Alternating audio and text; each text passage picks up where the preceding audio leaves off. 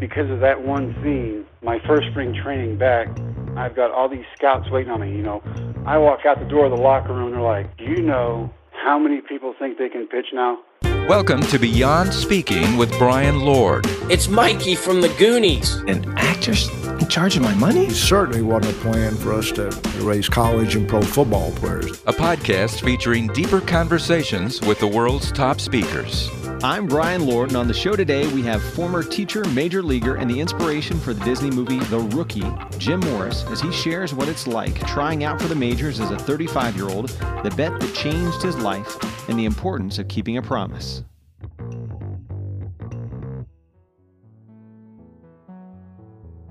So, what is fascinating to me about Jim Morris is on the surface of it, he's not fascinating. He's like a regular guy, just like anyone listening to this is, you know, somebody approaching middle age, you've already picked what you're going to do for your life, and it's not be a major leaguer. And he just wakes up one day with like the superpower. He can throw the ball as fast as anyone on earth. And it's it's fascinating how he changes from what he's become, which is a, a pretty important thing. He is this coach, this mentor to these kids that uh, are growing up in an area where their parents, their teachers don't have a whole lot of hope for them. And he starts giving them hope by, you know, inspiring them and telling them they can be more than that, that they ever thought they could be. But then they flip the tables on him. And as the story goes, they bet him they made a huge bet with him. And so I asked Jim, I said, So, Jim, is this whole story of yours based on a bet? Absolutely. You know, at 28, I had a surgery in which the doctor said you'll never ever pitch again, physically impossible. I took 85% of the muscle out of your arm. I go back to college. I lead the football team. I lead the country in punting and kicking. And so baseball's done. My minor league career's over. I go back to college, get my degree, start teaching and coaching, end up in Big Lake, Texas, where the movie takes place. And just from there, I inherited a group of kids who basically grew up the way I did. They were put down, talked down, cussed down, hit down their whole lives. They're not even going to graduate from high school. They're going to work in the oil fields and gas fields like their dads and their granddads did because there's nothing you or anybody else can do about it. You're just not very smart. And so I grew up with a father who was physically and verbally abusive.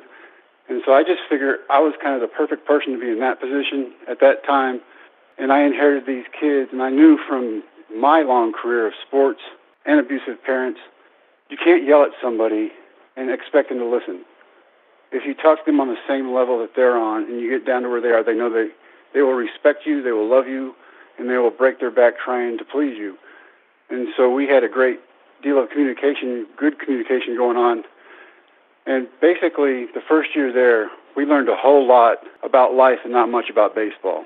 And so we learned how to wear our uniforms correctly and turn our hats around and respect the umpires, the other team, open doors for teachers, yes ma'am, no ma'am, do our homework, all that stuff that goes along with being a good human being. Baseball is a game. And in that, there are a lot of lessons you can learn, but life is life. And if you learn how to take care of life and other people, they will come back and take care of you. And so my eight kids turned into 10 kids that first year, which turned into 63 the second year where the movie takes place, because they respected me. They knew that I was good for my word. And they'd heard another coach talk badly about them to me and say, you, they'll never go into amount to anything. You can't teach them to win. There's no way they can win. They're losers. That's all they've ever been. That's all they'll ever be. So our first two games of 1999, where the movie takes place, are 15 to one and 15 to zero. And we don't have 15. And I've got to come up with something on the fly. I'm like, man, that guy just destroyed in two minutes what it took me a year and a half to build with these kids. This rapport we had going, and now it's destroyed. I stood at home plate. I said a small prayer. What can I do to help these kids? How can I get them to believe in themselves, each other, this team concept I'm pushing? How can I get them to see that I care about them? I want them to not only play baseball well, but do well in the classroom, graduate from high school, go to college, and then see what's out there for themselves and decide for themselves what it is they want to do. So I just came up with this little deal. At the age of 15, my grandparents saved me. And from 15 to 18, I lived with them in a totally different state than my parents. And so I went down there and I taught them everything my grandparents taught me. Started talking about hopes and dreams and second chances. I said, you guys, you got to go out and live life. You can't let life live you. Don't let somebody else dictate to you what you're going to do with yours. I want you guys to chase whatever dream it is you have in you. It may be baseball, it may not be baseball. It may be academics, it may not be academics, but give yourself the choice of going out there and doing what it is that you really have in your heart to do. About halfway through the speech, they started piping up. They're like, "Hey, coach, that sounds awesome. What about your dreams?" I said, "My dream is to watch you guys do great in the classroom, great on the field, graduate from high school, and go to college." They said, "No, we think you still want to play baseball." And I said, "I don't think so."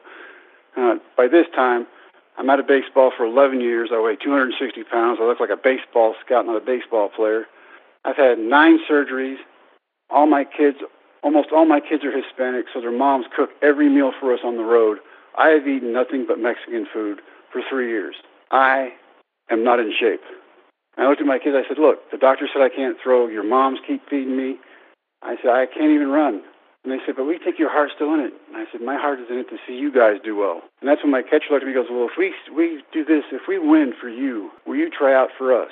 And I thought he was joking. I'm, I'm 35 years old. You quit at 35. You don't start baseball at 35. And so all the other kids started piping up. And basically we came down to a bet.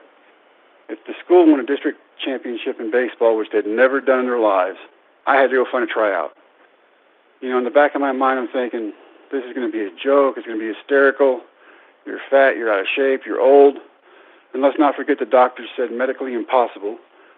And they won. It was the best season I can ever remember being a part of because we won as a team. We started winning by a little bit, then we started winning by a lot.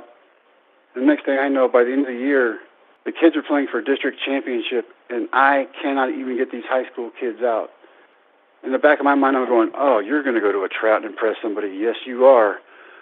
We're down by three runs in the last inning of the district championship game. The kids score four runs. They win. Best sight I've ever seen in my life. They're hugging each other. They're hugging their parents. They're hugging the trophy.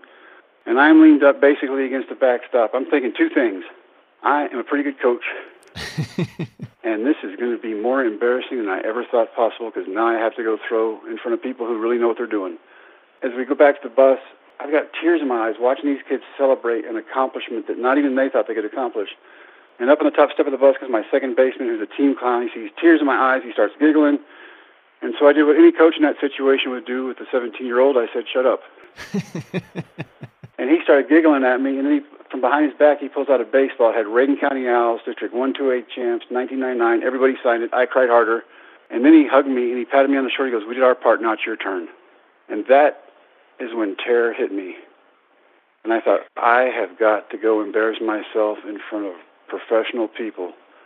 And everybody got on the bus on that four hour trip home going, We did our part, coach, now it's your turn. Lo and behold, we get in the third round of the playoffs, lose the third game of a three game series. Guys did really well, better than I ever could have expected. School's over, we lose in the playoffs. I got to find a tryout. I found one in my hometown of Brownwood at Howard Payne University, Tampa Bay Devil Rays, June 19th, 1999. I took my three kids who were eight, four, and one at the time. I show up with a group of 18 to 24 year olds who are smiling from ear to ear because they're chasing that childhood dream. I also look at the rest of them. They've got brand new bodies, brand new gear, and they look like they are in shape. And I look down at the gut hanging over the elastic band of my softball pants, which is not the picture painted in the movie. Thank you, Dennis. And I'm like, what have you done? Well, I've been teaching my kids about their great grandparents their whole lives. And one of my grandfather's big things was if you ever make a promise, you live up to that promise because that's how you're going to be remembered. And so as I'm sitting there and I'm thinking, I'm saying, What have you done? My son goes, You made a promise. It's time to get out. So immediately I thought, uh, You'll walk home. And then I get my kids and we go up to the sign up table. Doug Gasaway's about 70. He's a scout for Tampa. Kid in front of me signs up. He's about 24. He walks off. And when you can call a kid who's 24 a kid, that means you're old. And so I walk up, and Gasaway looks up and he goes, How many kids you bring to the tryout? I looked down at my three, and I said, Well, I brought three. He said, He goes, No, two tryout. And I said, Let me explain something. I made a promise to a group of kids who do not believe in adults that if they did something nobody thought they could do, I would try to do something I know I can't do. It's going to be embarrassing. It'll be humiliating. You'll get a great laugh out of it. But I made a promise, and I'm doing this. Either you're going to let me throw, or I've got to find someone else who will because I'm throwing. When I get done, he looks at me with a serious face. He goes, man, these guys are here for serious business. I'm going to let you throw, but you're going to throw last. They have to throw from the outfield. They have to, they have to hit. They have to be timed a 60-yard run. Do you want to run? I said, I do not run. I'm 35 years old and fat. I don't run. I'll help you time them. he didn't think that was funny. And so for four and a half hours, the kids and I had a picnic, played games, changed diapers, And after four and a half hours, after everybody else tried out, he calls me out to the mound. Hands me a baseball. He said, Jimmy, how many pitches do you need to warm up? And I said, I just want to pitch and go home, man. I just hope I don't embarrass myself too badly. Last at me, he walks back behind the backstop, tells the catcher in front of me, the guy who just graduated from high school, the kid who turned 19 that day, goes, started giving him signs. He gives me a sign for a fastball. I wind up. I throw it as hard as I possibly can. And you know, at 35, you're like, that's a pretty good pitch right there. And then I look up over the catcher's head, his Gasaway, the scout, shaking his radar gun. And I'm like, I don't even throw hard enough to register. That is more embarrassing than I ever thought possible. There's not a hole big enough for me to crawl into. What am I going to do? When I finally get done, my one-year-old's crying. They've been in the sun all day. The 19-year-old kid catches me. Runs up to me. Goes, "Sir," which further hurt my feelings because I'm old. He tells me I did better than anybody there, and I said, "Son, that's because nobody here could throw." He goes, "No, you had him talking back there." I said, "I'm sure I did. Thank you." And he wished me luck, and he runs off. And the scout, meets me in my car as I'm putting the kids in the car to turn the air on. He goes, "I remember you." 15 years ago at Ranger Junior College, you were a football star. Everybody, everybody wanted to make a picture out of. I said, yes, sir. He goes, Jimmy, back then you were tall and thin. He said, 87 or 88. And I said, yep. He goes, well, son, I don't know you've done your time off aside from eat, but the first pitch you threw without warming up was 94. Everything after that went up to 98. And I was stunned. Those high school kids, I had not changed anything from throwing batting practice to those kids to try out. Those kids were hitting 94 to 98 on a regular basis. So when I go to try out, I think there's no way I couldn't even get these high school kids out now. And he tells me that, and I am just absolutely stunned. He goes, "Now you're old," and I said, "Well, thank you." He said, "But you're left-handed. You throw 98. I got to call it in. Don't be surprised if you get a phone call." I get my kids in the car, and I think that's when it hit me. Those kids were right what I thought was dead and gone when I tried to do it for myself came back when those kids, it was for them. And so now I look at it, and those kids, nobody played baseball after high school. But out of those 63 kids, I went from having barely varsity to a JV, a varsity, and two freshman teams. The kids wanting to be athletic trainers, kids wanting to be scorekeepers, kids wanting to do the announcements. We had 63 kids in the program that last year there, and 60 of those kids got college degrees. And that is a huge plus. If I could take baseball and teach life through baseball of the ups and downs, the positives and negatives, and learn how to roll with it and make yourself better every single day, that was the message I wanted to put out there. Even to the fact now that I have a, a foundation where we go into inner city schools and rural schools and help kids redo their, their athletic fields so they can have a chance to participate in something that normally is not attractive enough to keep them there. I mean, if you give a kid secondhand stuff all the time, they're going to feel like secondhand people. But if you go in and you make some improvements and you show them that you care about them, anyway, those kids that I had on that team are part of my foundation now, even all these years later. And now what I get from them, they're like, Coach, we're the same age you were when you tried out, which means you're older. And I'm like, thank you. But just great kids. They were in my life at the time I needed to be in their life, and we made each other better because it wasn't a me thing, it wasn't a them thing, it was a us thing, and we're in this together. It's a teamwork deal, and we're going to push each other to make each other as good as we can. And so two days later, I go back to a tryout and rained so bad they had to hand me a brand new baseball every pitch, falling up to my knee in mud, 98 every pitch, signed a contract. Two days later, I'm in Tampa getting in shape to pitch. The most amazing time of my life I'll ever be a part of, and it's because of those kids. Wow. What what was it like the first time you stepped onto a major league field after, you know, that being a dream for so long? You know, that day was better than any day I could have ever expected. I couldn't have dreamt it any better. It doesn't matter what kind of wild fantasy you have, to get to live that is amazing. I'm in my home state of Texas. I haven't been there in three months. My high school kids are there. My three kids are there. Johnny the opposing manager for the Rangers, and God bless his soul, man. He let 150 people in the game that day that had ties to me. He let them in for free because coaches that I'd coached against and made a promise about with my kids, he drove them. They drove them nine hours to come watch the coach who made a promise, and Johnny Oates put all of them in. And I walk out onto a field. I walk into a clubhouse where there's Wade Boggs who just gotten his 3,000th hit, you know, automatic Hall of Famer walks up, he hugs me, and they've heard about the crazy science teacher for three months now, and they're like, That is the best story I've ever heard of. And in my mind, I'm like, I am still a coach and a fan. I'm like, you're Wade Boggs. And he laughs at me, and we got Fred McGriff, and we got Roberto Hernandez, we got Ozzie Guillen. I mean, just guys, even Jose Canseco, you know, positives or negatives, you want to talk about that. All these great big personalities on one team. And to be a part of that at the age that I was, I respected it a whole lot more than if it had just been handed to me at 19 or 20. I didn't take anything for granted. I took it all in. It was amazing. I'll never look back and think of it as anything but positive because those guys are still still got their numbers today. I still talk to them, and it's just it's a camaraderie in athletics that is hard to build anywhere else. And it's just something I love to do. I've wanted to do it since I was five. I got the opportunity at 35, and I took it in. And all because of a group of high school kids who saw something in me I thought was dead and gone. And it's just, it's been an amazing ride. You know, and 17 years later, I speak for a career. I go into high schools, churches. I talk to a lot of businesses. And probably the biggest compliment I've ever gotten was from my mother, and she goes, Who are you? Because I'm not a person who goes out and talks to people. I'm introverted, and I talk.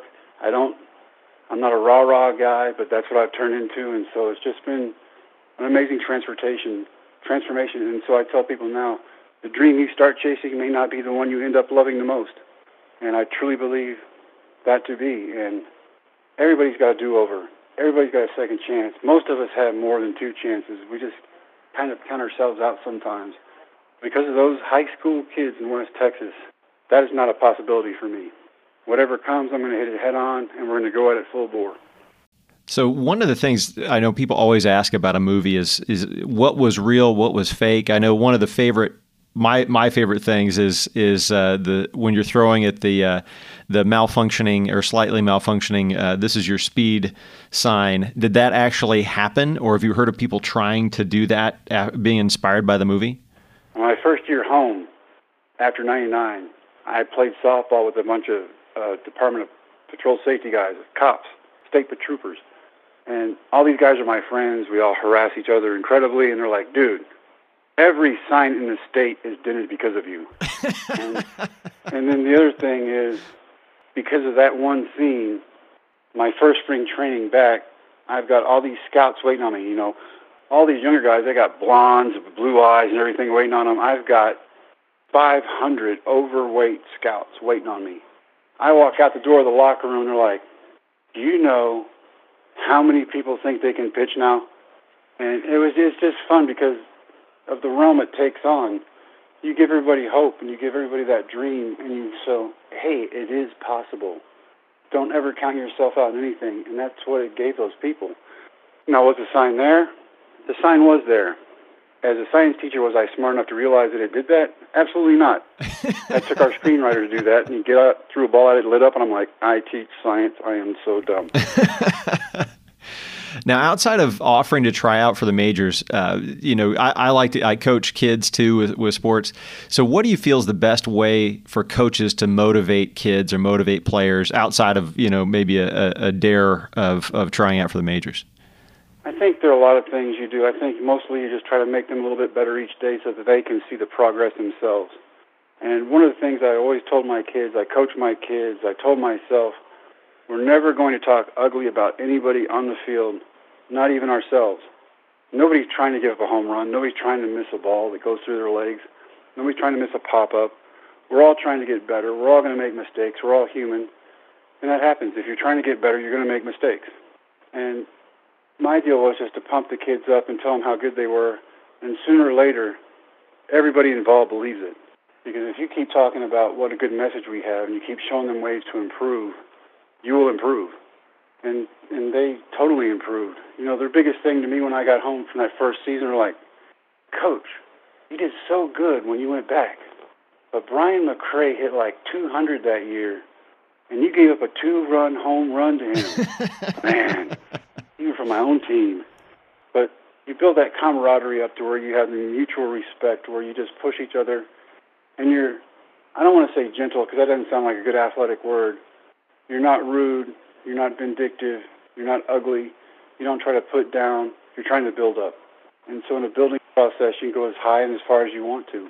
Uh, what was your reaction when you found out that uh, that Disney was making a movie about your life, and, and then what what happened when you saw it?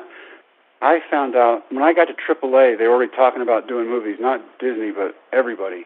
And I was doing all these interviews, and this one guy who was my roommate the first time around in the minor league ball back in the early 80s had actually quit baseball to be a model.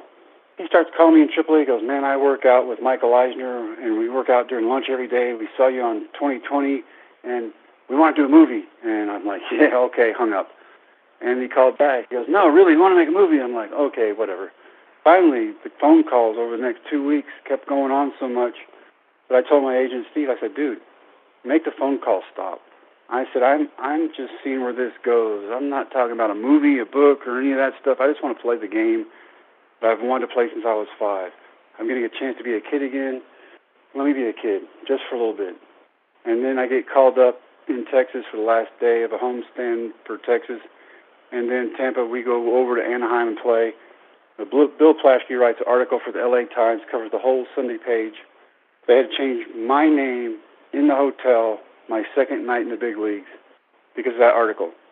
We had 750 phone calls of people wanting to do movies and documentaries and books and all kinds of stuff. So for the next four days, we traveled around when I wasn't at the field.